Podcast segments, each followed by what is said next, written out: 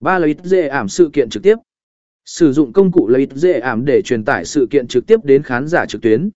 Là ít dễ ảm không chỉ tăng cường giao tiếp với người xem mà còn tạo cơ hội cho họ tham gia qua việc đặt câu hỏi và tương tác trực tiếp. 4. Chia sẻ phỏng vấn và ý kiến chuyên gia.